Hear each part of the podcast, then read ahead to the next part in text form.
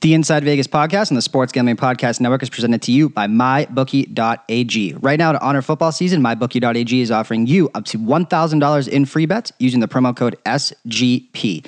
That's right, $1,000 in bonus bets in your first deposit when you use the promo code SGP. Play, win, and get paid at mybookie.ag. And we are also brought to you by Amazon. All you have to do is go to sportsgamblingpodcast.com, click the Amazon banner, bookmark that link, and use it every time you shop to score some sweet, sweet SGP merch and help support the podcast.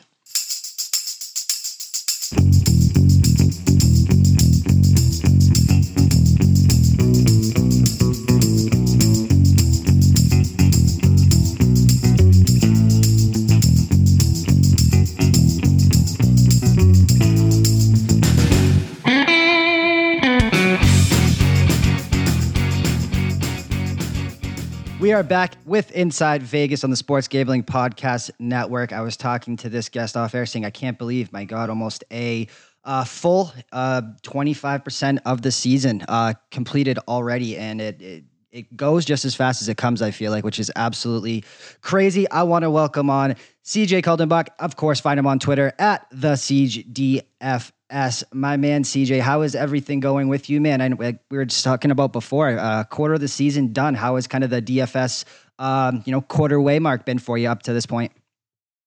Uh, DFS the first three weeks was kind of rough. Week four was uh, heading that direction, and then uh, I had a, a, few like 15, 20% of uh, Rams Tampa stacks. So it turned the entire first four weeks from really bad to decently good. So that's how things can change in DFS really quickly.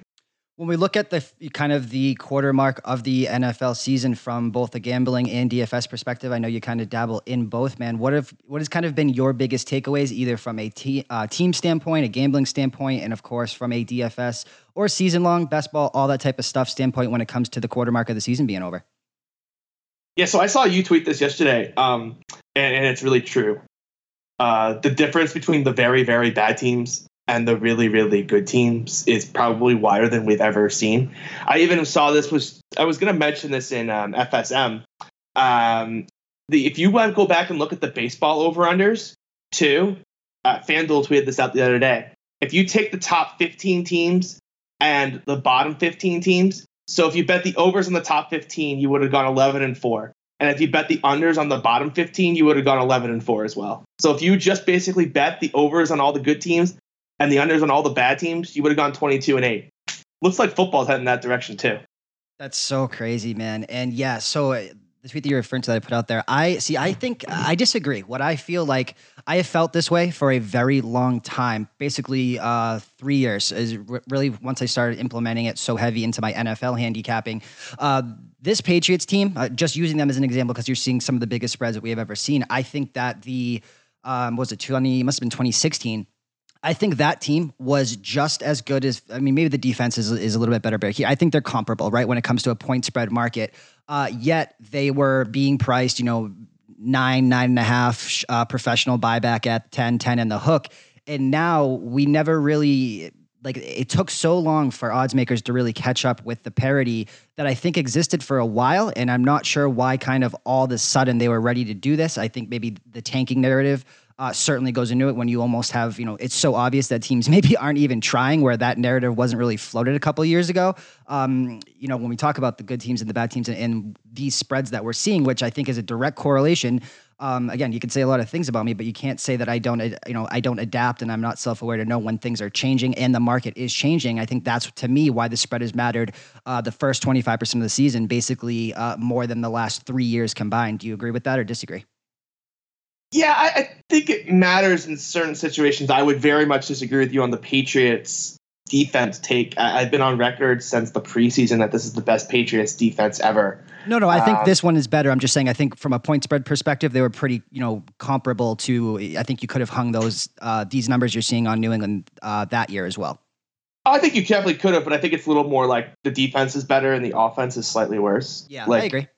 I, I, think that this defense is like still. I still don't think it's getting enough credit. Like I, I, I think it's still not getting the credit it deserves. Like it, it's unbelievable.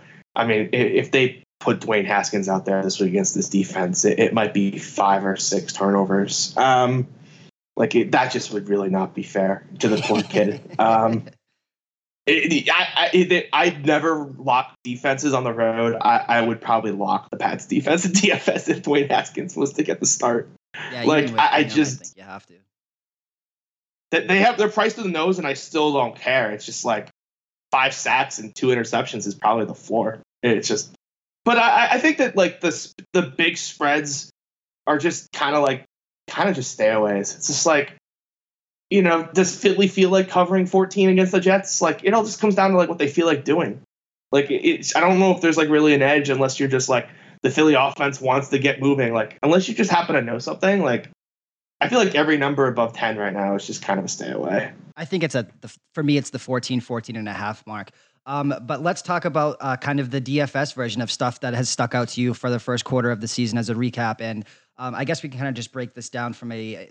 Of course, this can all be kind of jaded if somebody has one, you know, unreal game and a couple bad ones in there to kind of even things out. Passing leader, uh, passing yard leaders in the NFL. Mahomes 1510, Ryan 1325, Goff 1254, Rivers 1254, and Winston at 1167. Anyone in that group, again, I, I know it's not directly correlated to fantasy points, but any kind of quarterback that has stuck out to you that I just gave you the top five of um, when it comes to a fantasy DFS perspective, or of course, anyone that I didn't mention um, when it comes to the fantasy side of the first uh, 25% of the year. Yeah, I think a lot of uh, a lot of over hate on Jameis after the first two weeks. Uh, you know, that first week that the flu was going through the Tampa locker room, and then they played on a short week, and we've seen the last two weeks against the Giants and and the Rams that th- this offense is as explosive as we thought in the preseason. And you know, I think that flu bug the first week or so put everyone off the scent, but uh, the way they went to LA and beat the Rams, I think that they got kind of most of the value back, but if they make that kick, for example, like against the Giants and they're three and one going to the Saints, like this line is probably closer to a pick 'em than three, Yeah, it's for example. Yeah, it's a, it's man, things can get really skewed here. I want to some some interesting stuff here, um, and I want kind of your take on it. Uh, I guess we'll do, we'll play a little true or false here. Carson Wentz at 963, basically the bottom five uh, in the league of passing right now. I know he's been victimized by his drops. Is that more of an indictment? Uh, that number and, kind of the lack of production with Philadelphia's offense as a whole on Wentz, on the receivers, play calling. What's your takeaway with somebody uh, who had a lot of you know MVP buzz coming into the year? I mean, it's, like I was a Wentz hater in the preseason, so it's really hard for me to be like, oh, it's all bad luck. Like I think it's kind of a combination of all the factors. You know, there were some injuries uh, and and some other factors that kind of have hurt him a little bit, but I also just don't think he's as good as people think he is. So, like, I, I don't think he's gonna be bottom five the whole way. But if you told me like bottom ten to twelve, I wouldn't be surprised. Biggest uh, surprise from you uh, for the first 25% of the season when it comes from a quarterback perspective? Uh, anybody on the board in terms of fantasy points, touchdowns, you name it, uh, for the quarterback position in the NFL? I just really can't believe that the Vikings are just trying to run the football all the time. Yeah. Like they were a really good offense last year. I'm really not quite sure why they decided to change it all up.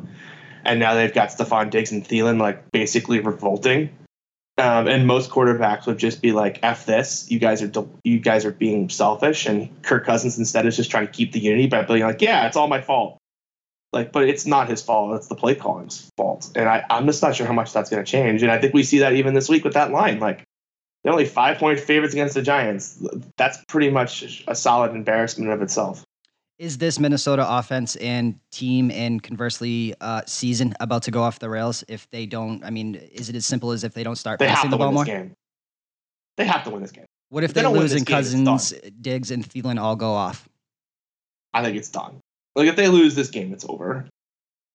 I don't, I, I don't know what is up. I just can't. I just can't see them recovering from this loss. Like this is a game that they penciled in as like okay, like this is a win. Like especially because Saquon's probably still not going to play. Like you, you just can't lose this game yeah. It- and be a playoff team. You just Yeah, can't. And nobody beats bad teams uh, better than Kirk Cousins. So um, I, I do like their, their chances in this. I want to talk about my biggest surprise, and that's Lamar Jackson. I've talked, you know, we've talked so much behind the scenes, kind of about the two narratives. This this Baltimore team, you know, it almost reminded me of a Mets team of.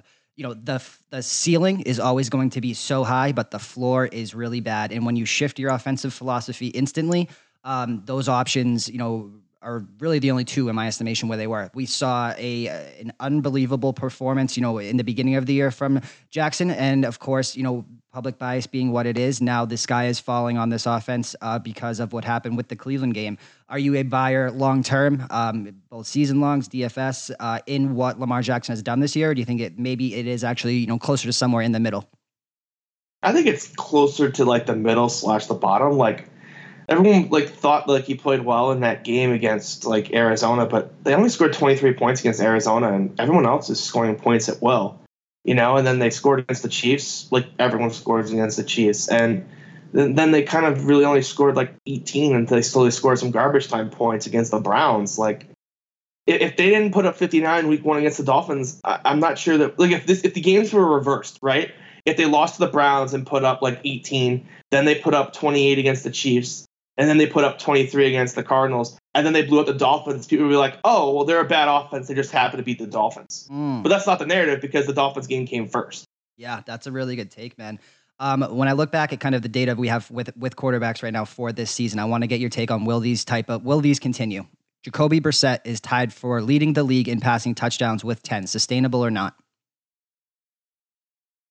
I think it's sustainable mostly because I think that Marlon Mack is probably going to be dinged up the rest of the way, and I kind of think that they have enough red zone passing attempts where I think they're just going to lead the league in just number of throws from the red zone. So, like, do I think he is going to throw for the most touchdowns, like overall? No, like, but I'll, I- I I'll give you top three, four.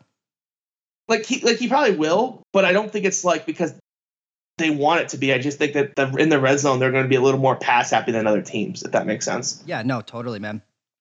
Uh, last guy I want to talk about in the quarterback department, just because I think he was such a polarizing one coming in, and that's Jimmy Garoppolo. And I, I've said this, uh, they're built a little bit differently, but to me, there's a lot of Tebow in his game. And what I mean by that is the dude wins. It doesn't look pretty. And there is something to be said for this. And this is where I go on my weekly tangent that Tebow should have got another start. And I don't care if you throw for um, two yards a game. If your, te- if your team wins every single time you go out there, or 90% of the time, I think you deserve a, a, a chance. And um, is is this team better without Garoppolo? Um, you know, or what is kind of your season outlook for a guy that all he does is win, but doesn't necessarily translate to the DFS department? Well, week in, week out.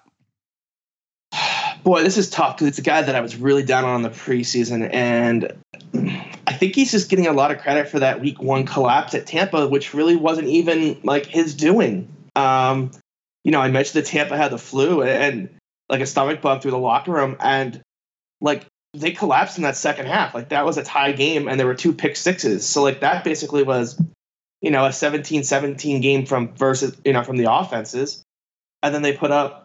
I'm sorry, I'm looking at the wrong team.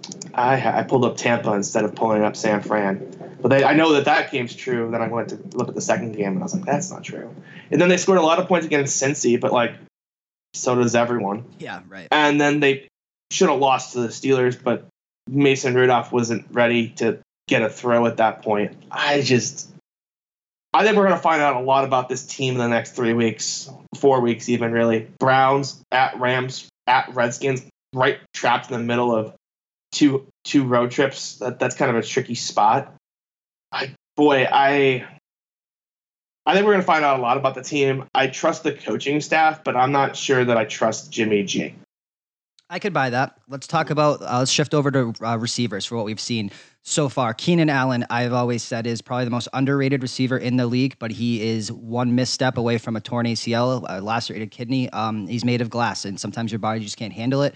But when he is on the field, man, I think that he is absolutely incredible to watch, and especially if you look at Rivers' numbers, they don't look gaudy. Yet you look up at Keenan Allen with 452 leaps and bounds, leading the league. Um, I don't know if that's necessarily a surprise, but I do want to talk about Cooper Kupp, and there was some stuff that was floated out there that he is the most important non-quarterback player on a team this year uh, due to what he does, you know, for Goff and, and kind of coaching the receivers on the field. Uh, do you buy into that, you know, narrative? I guess that's an extreme one, but that was kind of what was floated out there. I mean, talk about another guy that's like literally one step away from Yeah, re-tearing the knee. Um, I, I mean, Keenan Allen's been a guy that's been underrated his whole career, but I think that like right now he's almost overrated. So I was mentioning to you that I was doing some week five start best balls earlier today. Yep. So I, we pushed back the recording. Keenan Allen was going in the first round. Like nothing has changed from preseason Keenan Allen to now Keenan Allen, other than he had two really good games. Like he does the same thing every year. He goes for 100 catches, about 1,100, 1,150 yards, and seven touchdowns. Just because he happened to catch like three or four touchdowns earlier in the season, like he's not going to just go get 12 this year. I mean, he could, it would be an outlier. So I, to me, like he's almost kind of overrated at this point. I like the player, but people are treating him like he's DeAndre or Julio, and he's not that. Like he's still a step below those guys. Um, as for Cooper Kupp, like I've always been kind of a Cooper Kupp, I don't want to say hater, but I just don't think he's very good. I think he's very is kind of like Julian Edelman. Like he does his job really well, but I'm just not sure he's like the most talented player ever. But he's definitely important in that Rams offense for sure. Um, you know, just those clearing routes we saw in the Super Bowl last year just wasn't the same without him. Uh, but like that should be a replaceable role though. So like, why is it so hard for that role to get replaced? I don't know. Yeah, it shouldn't be that hard to replace that role. I don't know. I, I, I, completely agree with you. I want to talk about this Green Bay offense and what we've seen because, like, we, we I mean, look, wins and losses results. I know we went back and forth in this and we were on complete uh, opposite ends of the spectrum with Green Bay. Uh, look, the defense is what I thought it would be. The offense is, you know, far less than that. But you look up at the end of the day, uh, Green Bay at, you know, the three and one mark, man. Um, I know you were down on on the play calling of LaFleur. I was so high on it. Uh, the result is there, wins, losses, but this offense uh, certainly has not been uh, what I at least imagined. Uh, what are your thoughts on it? Yeah, I think this is exactly the team I thought it was going to be, and they've just had a really soft schedule. Like the, the road's about to get a lot harder for them. They still have road games at Dallas, at Kansas City, at Chargers, at 49ers, at Vikings, at Lions. Don't think they'll be favored at any of those five. So um, you know, th- th- basically they have to win out all the other ones to have any chance. And you know, there's some definitely some winnable games, but this team still has a tough road to make the playoffs. If you can get a good price on Packers to miss the playoffs right now, I would encourage you to do it because they've had a pretty soft schedule with three home games so far. Oh man, you know I'm going to disagree with that take, but I, I, I get. I, am tell, I, I, I, what what have you seen from this offense? It's the offense is exactly as poorly managed as I ever imagined it was going to be. The Eagles exposed them in the running game. Zeke's going to run left about 35 times tomorrow, and he's going to run for like 200 yards. or I guess tomorrow. I'm ready for the game Sunday. Sunday like, yep. I I just don't know what you like. These teams are just going to run all over them. Like, yeah, oh boy, I just I, I I even at the Giants is like a trappy game you know they have to go from the west coast to the east coast in a week. Like that's pretty tricky too. Yeah. Let's talk talk about some other disappointments uh, in the nfl i don't is it fair to call uh, odell beckham a disappointment thus far would you say? At least underperforming? No i think that's exactly what it's been. Is this just because of landry because of the offense? What what do you see as the reason you know too many um, there's not enough balls to go around? What do you why what do you attribute i should say uh, to the drop off in production from beckham this season Baker hasn't progressed, I think, the way people have thought he was going to. I think, if anything, he has regressed. Um, I think that could change. I think that was a pretty solid win against uh, Baltimore. That was kind of a pretty good statement win. Really looking to see forward what they do on Sunday night in, uh, or I'm sorry, that's next. No, that's this week in San Fran on Sunday Night Football. I think that's no, it's Monday night. No, it's I was Monday right the first time. Yep. Uh, I'm looking forward to seeing that game. I think that's a pretty important game for Cleveland. Uh, can't can't get can't no show. You got you got to put up a performance even if you don't win. Can't no show here. Let's talk about another guy who has been a pleasant surprise, and I have been beating this drum for the better part of three years now, and finally he has come to fruition, and that is my boy Courtland Sutton. Despite the ghost of Joe Flacco throwing him the football, do you believe his production at 309 yards, couple touchdowns, is sustainable or no? Don't. He's gonna have a horrible week this week, but I, I, I still am a buyer in the in the player. Just know that this is going to be one of the worst matchups he's got all season. So if he has a bad week and you could somehow buy low, I would. Uh, any other disappointments or pleasant surprises for you uh, in the wide receiver market from a fantasy perspective? You know, quietly, the Kansas City wide receivers have been kind of disappointing. Really? Like, you think even uh, got you know Watkins, I, who was pretty underdrafted. I know the the injury came up late and all that type of stuff. No, I just I just like there really hasn't been any consistency from him. Um, you know, like yeah, like one week, you know, um, Demarcus Robinson goes bonkers, and another week it's you know Daryl Williams and Daryl Williams like they just really haven't been like that explosive, just throwing the football. Like they had that one great quarter against the Raiders, but other than that, like they just haven't been consistently moving the football the way they were in past years. So I, I'm, I'm not worried about them per se, and I think they'll improve. But like next time you watch the Chiefs, just think about like the wide receivers. If you focus on the wide receivers, you kind of realize like they don't have the explosive role so far that they had last year. Yeah, um, I mean, when you look up and down this man, nose for the end zone is, is certainly something uh, that you know, touchdown regression, positive, negative. You know, it's largely a random stat. Yeah, you look up, and I was reading something about this. Why I wanted to bring him up specifically, as he's tied for first in league in touchdowns with Mike, um, as Mike Evans, uh, tied with Godwin on the same Tampa team. And I was reading something that Evans basically played with like a debilitating stomach problem for the first two weeks, and since then he has absolutely gone off. Do you buy into that narrative that that was what was kind of up the first two weeks? I think it was the whole team. It was the whole team, and I was in Vegas before week one, and I got this report. And normally I take these reports really seriously, but like it was week one, I was like all in on San Fran and Tampa for a month, and I just couldn't. I was being too stubborn slash hungover to really yeah. just like change everything over. Um, but I think it was really real. Like the reports were out there, and you could see he was like dry heaving on the sidelines. So like it absolutely was real. Um, so I, I think it is totally, totally, totally, totally, totally real. Um, I, am real, I'm such a buyer in Tampa, so like I, I love that offense. I think they're really, really good. And Ronald Jones is finally winning that running back job too. It's only gonna get better.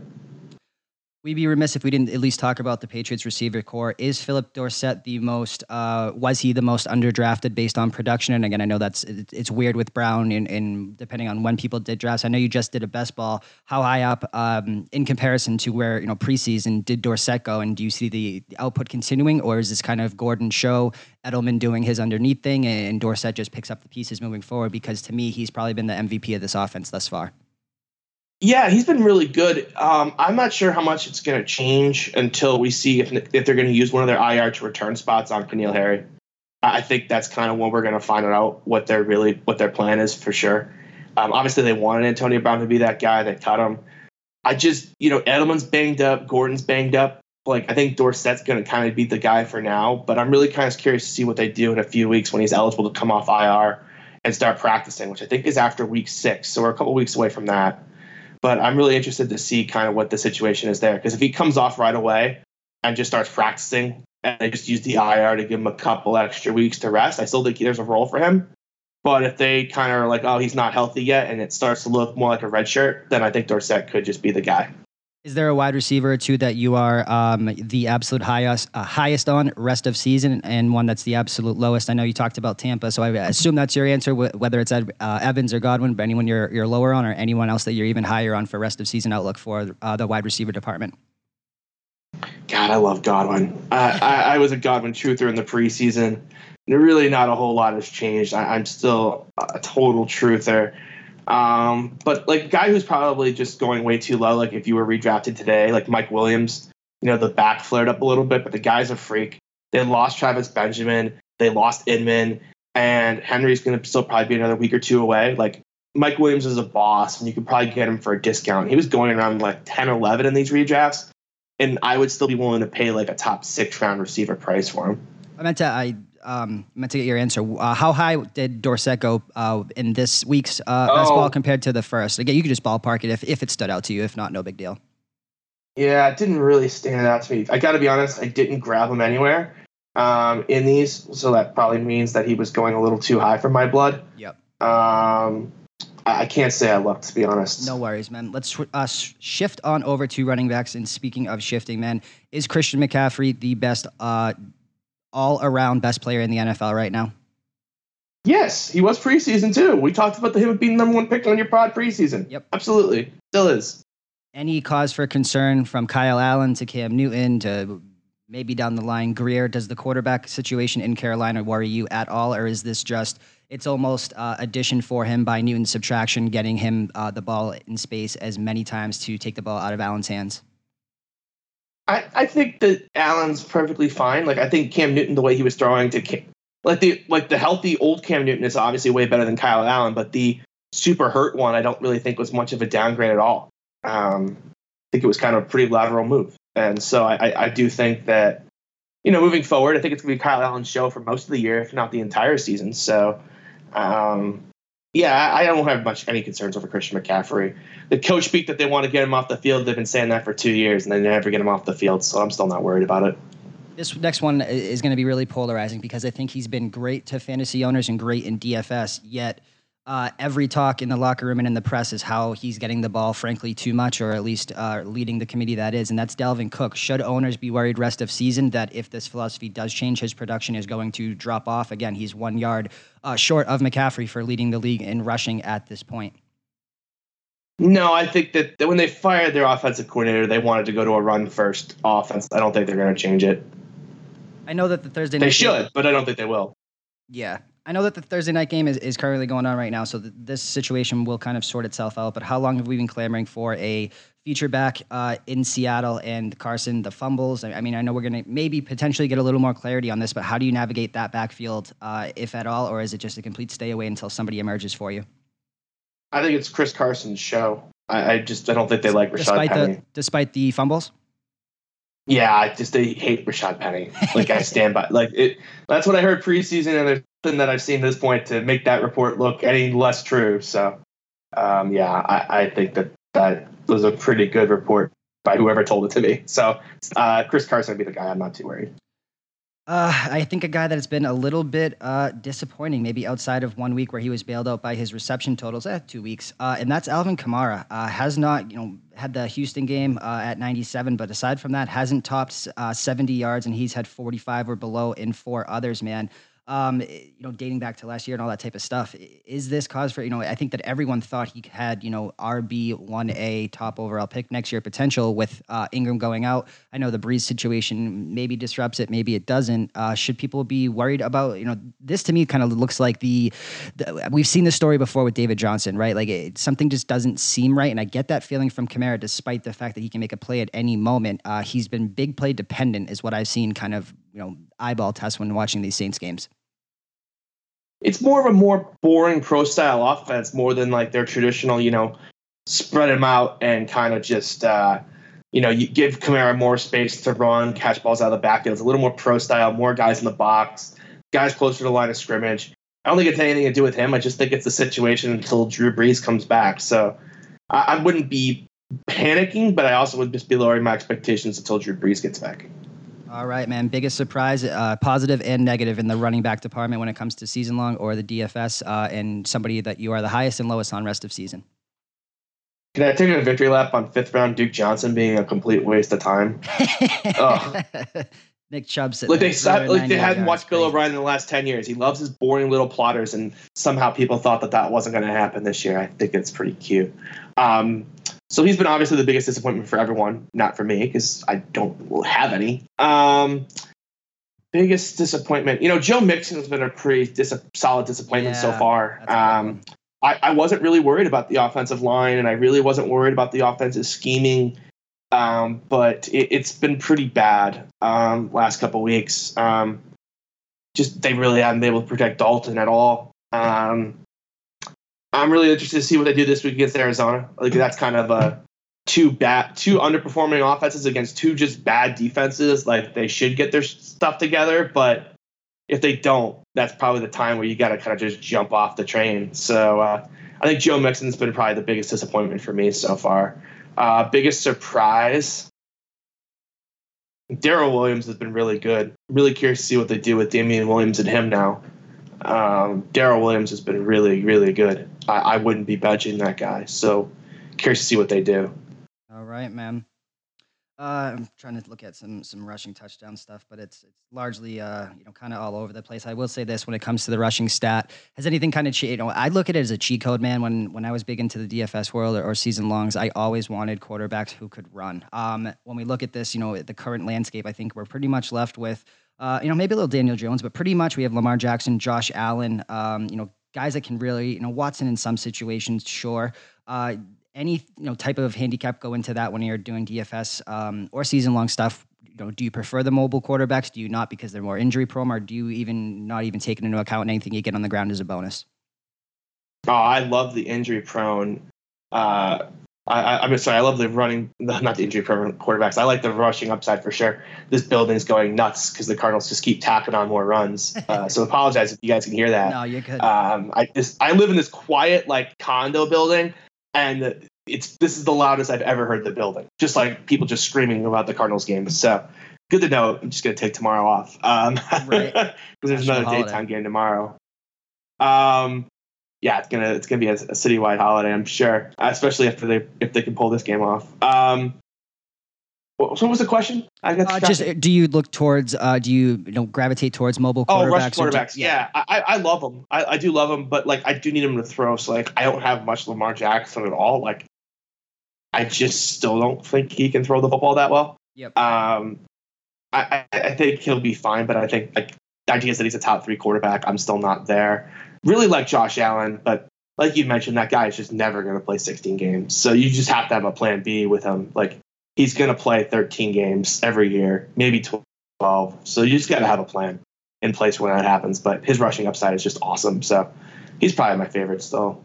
Yeah, I think I'd lean with Jackson, but I completely get it. I want to get your take on defenses, eh, not even from you know who you target, all that type of stuff, but guy or teams that you have really tried to uh, target with specific positions. If there is any, you know, running backs against this team, wide receivers, quarterbacks against this team, anything that's really stuck out to you uh, in terms of you know either something you didn't see coming, something you did uh, that has been extremely profitable for you when it comes to targeting defenses with kind of specific positions in mind. Well, can I just talk about like just don't play anyone against the Patriots at all? Like yeah, literally seriously. no one. Just don't play anyone. Don't play anyone. Like I, I, was on record in the preseason that this might be the best defense the league has seen in a long time, and I think it's still true. Like I know they haven't played anyone, but the defense is just ridiculous. It's just ridiculous. Like they have four corners that would start on like every other team, and they're, they're like their dime and nickel corners. It's really a cheat code. Um, that play so by like J.C. Jackson, man, I don't know that I have seen a standing still uh, high jump to get that pick against Josh Allen, a, a, more freakishly athletic play in a very long time on defense on the sideline. That was oh, he was scary. an undrafted free agent too. Yeah, UDFA. Um, he's a freak, and like he's our nickel. So it's like, all right, have fun with that, guys. Um, yeah, I think that the biggest team to just attack everyone with is just Tampa. Just take every pass catcher against Tampa. Like they just their run defense with Suh is just so much better than everyone thought. Like you just are gonna they're just you're just gonna throw against Tampa like every time now.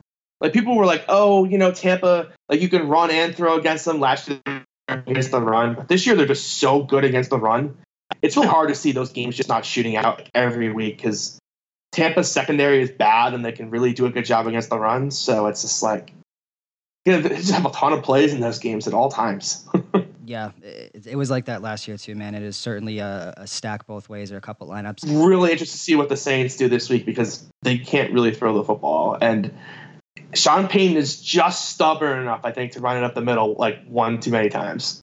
Seriously, well let's let's break into that uh, uh, the upcoming slate, I should say, uh, for this week from a DFS perspective with you, man. Of course, we're going to get uh, your gambling takes on this as well. But before we do that, as always, we are brought to you by MyBookie.ag. MyBookie.ag. Football season is back, guys. And over at mybookie.ag, all you need to do is enter your promo code SGP, and you are going to get $1,000 in free bets just again, use the promo code SGP, mybookie.ag, where you play, win, and get paid. And of course, Amazon. You know you're already shopping there. Help support the podcast as well. You can go to sportsgamblingpodcast.com and click the Amazon banner, bookmark that link, and use it every time you shop. Let's break into this upcoming uh, week, man. I guess we'll we'll start from the DFS side. That's where you uh, have been so successful in so many different ways. And let's, I mean, is this Tampa game uh, just the uh, you know Mike um, Mike Evans? Uh, everybody uh, on the Tampa side, I know that you were so high on. Are we stacking everything at everyone for at least one lineup, or what are your your kind of takeaways on this? Yeah, I, I mean, I'm going to go back to the well. It's been a very profitable well. I, I really don't see much of a reason to stop. I think finally people will join me this week, though. I don't think it's going to be the uh, the fun island that it's been for a couple weeks now.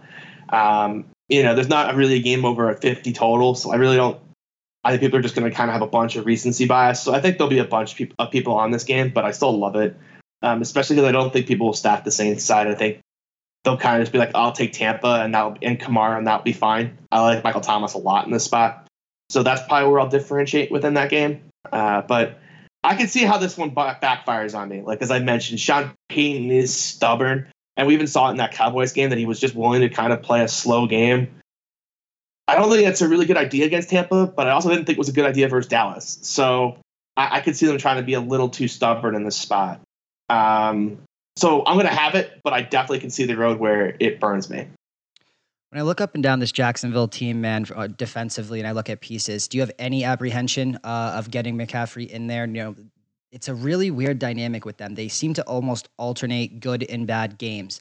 Um, and they've done this for a very long time. It's been something I've uh, taken advantage of in the team total market. Basically, if they if they allow over, to, uh, I think it's 21, 24 points, whatever the metric is, the next week they haven't allowed over, I think 20 uh, dating back to their last like eight out of nine or, or nine out of 10. It's been absolutely a, a, crazy bounce back. And of course, they allowed over that to Denver last week. They are on back to back road situations here, though. Um, do you have any reservations about any part of this um, Carolina team? I guess really the only part that most people are going to be targeting is McCaffrey, but.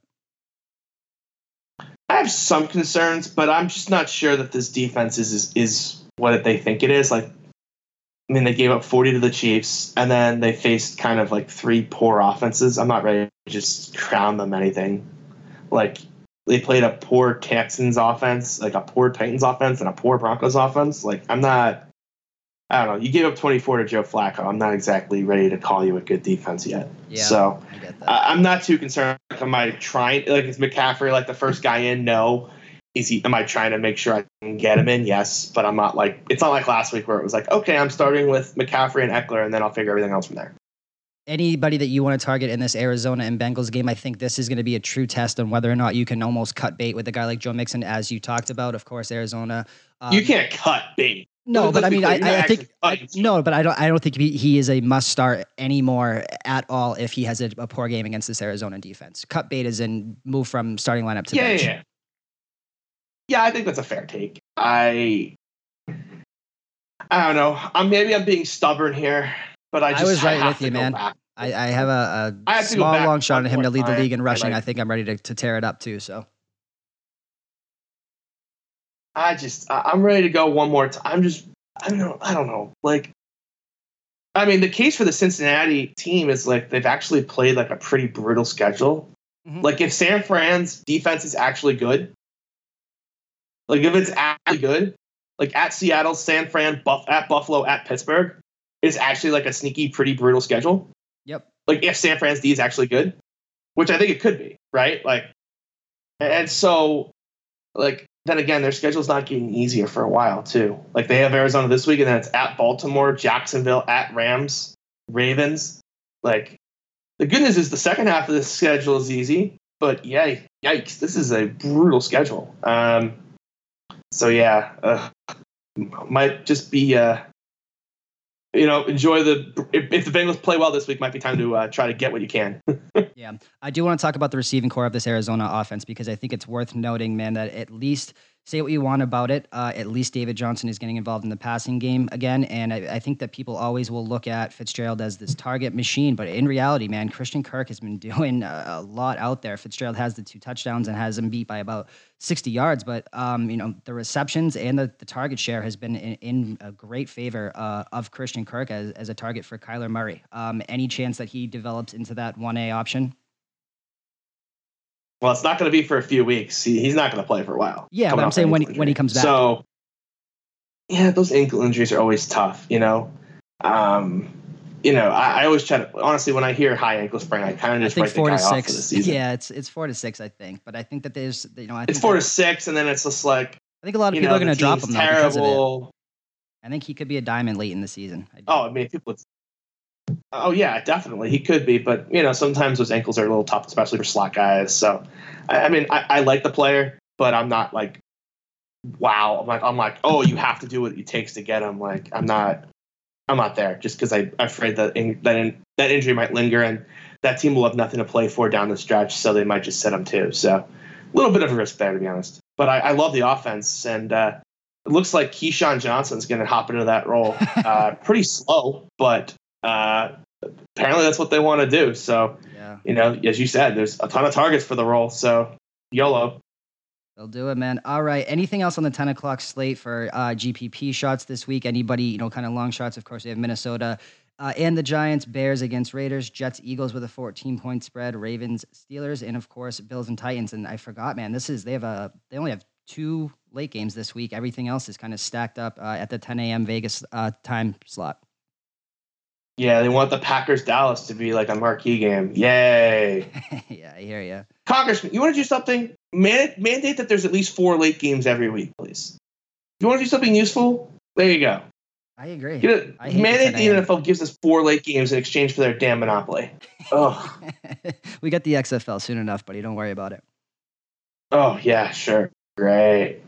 Um, a lot of it. There's gonna be a lot of buzz on this Atlanta Houston game.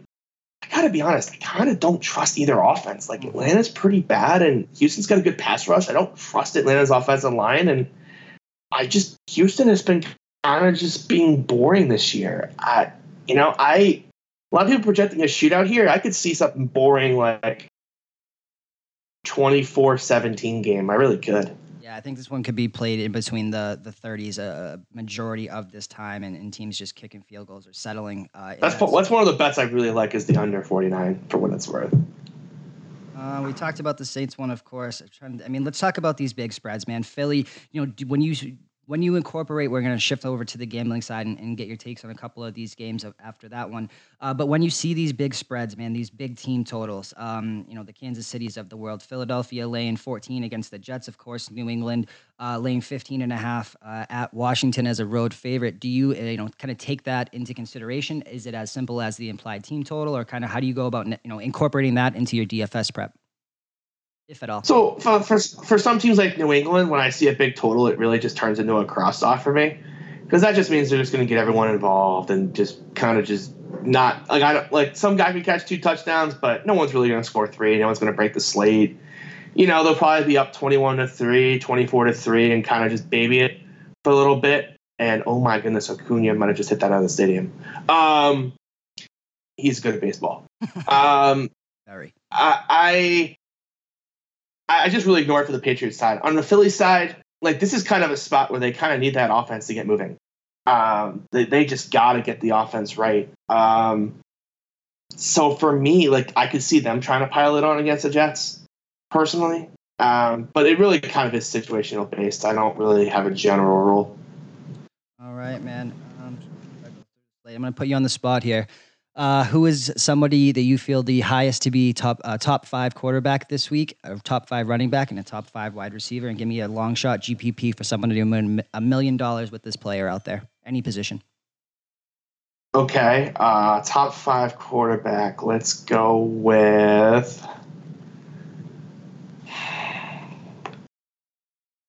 Kyler Murray. Um, Like it. Ugh, boy, Arizona, you better not let me down one more time. Um, just God, West flying east for one o'clock too. I can already see myself like 1 p.m. Central, just being like, "What were you thinking?" Um, uh, running back. Actually, let's stick with the same team. David Johnson. This is a really good David Johnson spot. Uh, really like him a lot. Uh, wide receiver, we'll pick a different team. Uh, let's go off the board. You know, we were talking about the Jacksonville defense. They've been really bad against slots.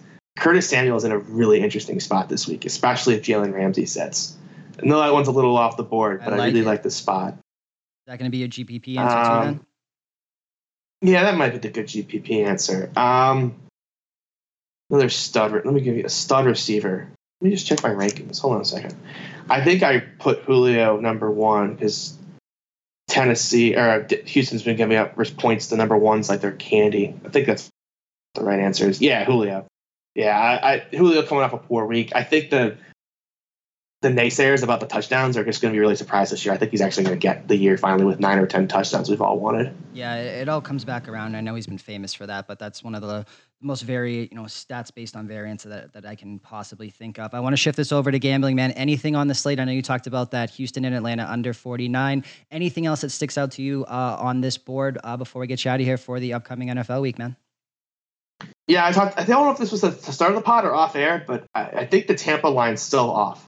Like I know that the sharps have been hitting this number all week. I think it opened four and a half, or even higher than that. Yeah, they opened four and a half, and it's been bet down three.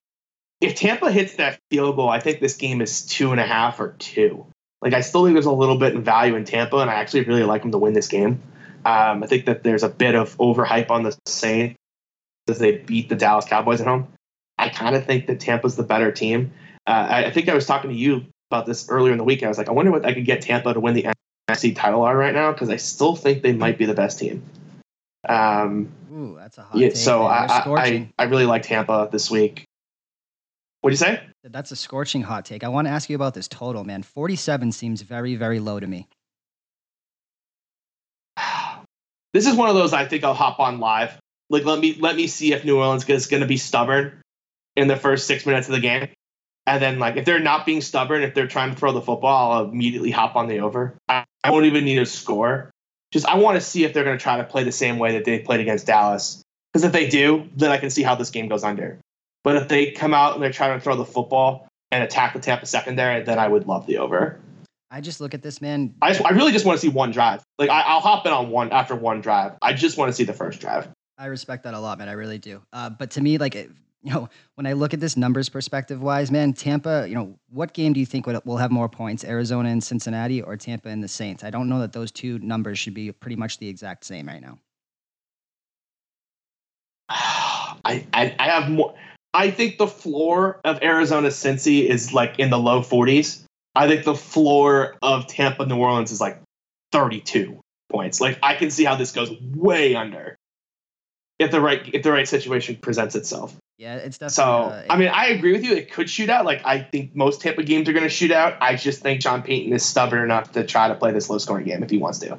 And by the way, I'm not sure New Orleans really wants to get in a shootout with Tampa because I don't think they've got the guns to do it. Yeah, I agree. So that's that. kind of the other issue too. Is like I think Cincy and Arizona will be perfectly happy to play a shootout with each other because they both think that they're better offensively. I don't know that the Saints are going to be that naive that they think they have the better offense. So they could try to slow that one down. Prime time slots, man. Indy Colts, um, KC, uh, Cleveland, and San Francisco. Anything? I want to talk about Dallas. Can I talk about Dallas minus three and a half? This it. is free money. Free money. Oh my! I think we may have this to have a little side bet. Oh, let's do it. I, I love Dallas in this spot. Zeke is just going to run over the left side 25, 30 times in this game, and he's going to rush for like 200 plus. Ah, if you can find an alt prop for Zeke, like just hammer it because he's going to rush for a bazillion yards in this game. We saw we saw Philly exploit it with Jordan Howard, and there's nothing personnel personnel wise that Green Bay can do to fix it. And the Dallas left side of their offensive line is amazing. The holes are going to be massive. That's a good take, bro. I like it. I want to give you the floor as always. Or is there anything else on the uh, slate gambling wise you want to talk about as as uh, hot takes? Anything? The floor is yours for kind of the rest of the slate before uh, talk about everything you have going on, man. Oh boy, that was probably the best take I had. Was I love the Dallas spot, and Carlos Martinez is about to blow this game. Um, boy, I this is one of those like if I was a like a super super professional I would have the cojones to take the Giants money lines. I know there's no way I will have it, but I think it's a really smart idea to do it. This Vikings team just might be done. Like if I like we talked about like if they lose this game, they're done. But they're done if they just no show. Like the Giants are good enough. To, oh God, they're not though. That's what I was asking. Like, why is this line they, five? If they, if you know, from a, a team perspective, a locker room perspective, if they go out there and Cousins throws for 400, Thielen and Diggs get theirs, but they lose. Um, How is that possible? I, I. With the Vikings defense, that's not possible, though, yeah. is it? I mean, I, I don't know. Turnover. Like if something weird happens, I guess. I, I don't know. I, I almost look. Nobody beats bad teams better than Kirk Cousins, and the, my bet guide on the Minnesota Vikings is as simple as blind. Uh, versus Team 500 or not, bet on, bet against, and it's really that simple for me. Uh, but I understand taking the quote unquote value, the coin flip game at you know a pretty nice plus money price on the Giants there. I do. I just I, I don't love it. I the more I think, I just feel like that they're daring me to bet the Vikings. They're like, please bet the Vikings. Please tease this to zero. Have fun with that. Please do it. And anytime I see a number that I feel like they're just daring me to tease, that I just I try to like be like I should be sharp about this. Yeah, you could go. But I really like Tampa money line.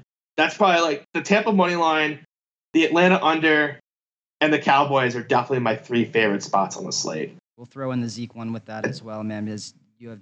I love, I love that. Yeah, Zeke over rushing yards. I, whatever that prop is, I like that one too. I love it, bro. Um, where can people find you in the space? Of course, I know we've done so many shows together. They probably know now, but again, arborpro.com, Twitter at the Siege DFS. Anything else going on, man, or, or anything else? Rest of season? Anything else that uh, you want to talk about where people can get at you, or any other hot takes for you?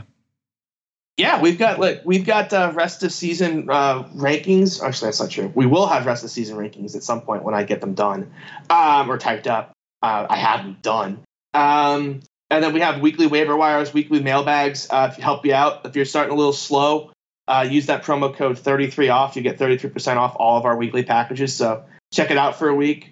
We'll help you uh, fix your terrible teams uh, the best we can and uh, try to sneak you into the playoffs, which is really all that matters, is to get in the playoffs. So uh, we, we can help you do that. So check us out at arborpro.com. I'm in there all the time. I basically live there. That's it, guys. And again, resume speaks for itself. 2015 FACFC champion, 16-time DFS championship. Man, thank you so much for taking the time to break down this kind of hybrid uh, DFS deep dive slash gambling uh, look. Oh, I have one more take. Can I have one more take? You quickly? can have it. You can have as many as you in, want. If you are in the if you are in the state of Nevada, and I'm really pissed, I'm not flying in until Monday. I, I I'm I know this line's going to change. I know it's going to change, and it's making me so mad. I'm trying to find someone who could do me a solid and we'll go over to the Westgate. CJ, Miami. You, you don't remember I live in Vegas? What, what, what's going on there? Oh yeah, I, I will hit you up after the record. Um, Miami plus six and a half is that line's going to move by at least two and a half to three points before this game kicks off on the 13th. Like the Redskins are going to get absolutely killed against the pass, and this number is going to move. Like I, I six and a half is like amazing value. The Dolphins should not be six and a half point dogs at home to the Washington Redskins. There's absolutely no way. Uh, That's off by at least three points, maybe four. I just don't know if it matters. I like the I like the Dolphins to win that straight up. I guess the, like coming off the bye. The one thing that I like, I don't think Miami wants the win though. Like, I, they want Tua. Washington has Haskins. There's no incentive for Washington to kind of tank that. While Miami, I don't think they want to win. Brian keep, Flores is too stubborn. Like Brian Flores is too stubborn to win. Like first of all, that team's gonna be two and fourteen whether they try or not, right? That's fair. like they're gonna be two and fourteen. And like if they need to trade an asset to go from three to one, they'll trade an asset to go from three to one. Like as you mentioned, the other really terrible teams have quarterbacks. So and, and we're not even sure, by the way, the Dolphins want to, or they might want Taylor Lawrence. You know, that's a lot more of the Brian Flores, Chad O'Shea type of quarterback, anyways. So it might be a two year job before they go out and get the quarterback anyways. So I, I think that Miami's a team that I, I, think that we've seen, and they also have the Steelers pick too, which at this rate might be top five or the number one pick itself. Um, so yeah, I, I I just like the Dolphins. I think that this coming off the bye, I think they got rid of the cancers. We've seen them fight. Their strength of schedule has been absurd so far this season. Like they've played four playoff teams: Ravens, Pats, Cowboys, and Chargers. Like those are all really good playoff teams that could be, you know, divisional round teams. So the, the number on the Dolphins is just wait, it's inflated just because of who they've played. And they put up like respectable games the last couple weeks. Like they played respectable against the Chargers. Coming off the bye, you know, they've had a lot of turnover. They had 25% of their guys in week one weren't with the team in camp. I think on the bye, everyone's going to get back on page. They're going to system. They're going to look a lot sharper. I love the Dolphins. I this is one of my favorite spots of the year. This reminds. Remember two years ago when I was like Atlanta for all your money against Carolina in Week Four? I'm telling you, this, this is a really, really, really, really good spot. Gamble responsibly, but this is a really good spot, and the number's going to change on you too. It's going to be three by kickoff. You're going to get three and a half points of value at betting this early. I like it, man. We'll we'll talk off air, and maybe I'll I'll do you a solid for you. Yeah, we will. I, I please because this number's going to move when they lose. When the Redskins lose to by the Pats by like 35, there's no way this number doesn't move. Well, we have the footage. We have the uh, the audio to pull it back, and you can look absolutely brilliant when this happens, man. Again, thank you so much. Take the time or to talk to me. Really dumb when it's like nine, right? Yeah, right. If, the Redskins, if, Redskins win out, right? Yeah, that's the other side. the numbers like nine or ten. Yeah, that would look real smart. Oh man, that's funny. All right, bro. We'll talk soon. Take care, man. All right, man. Appreciate it.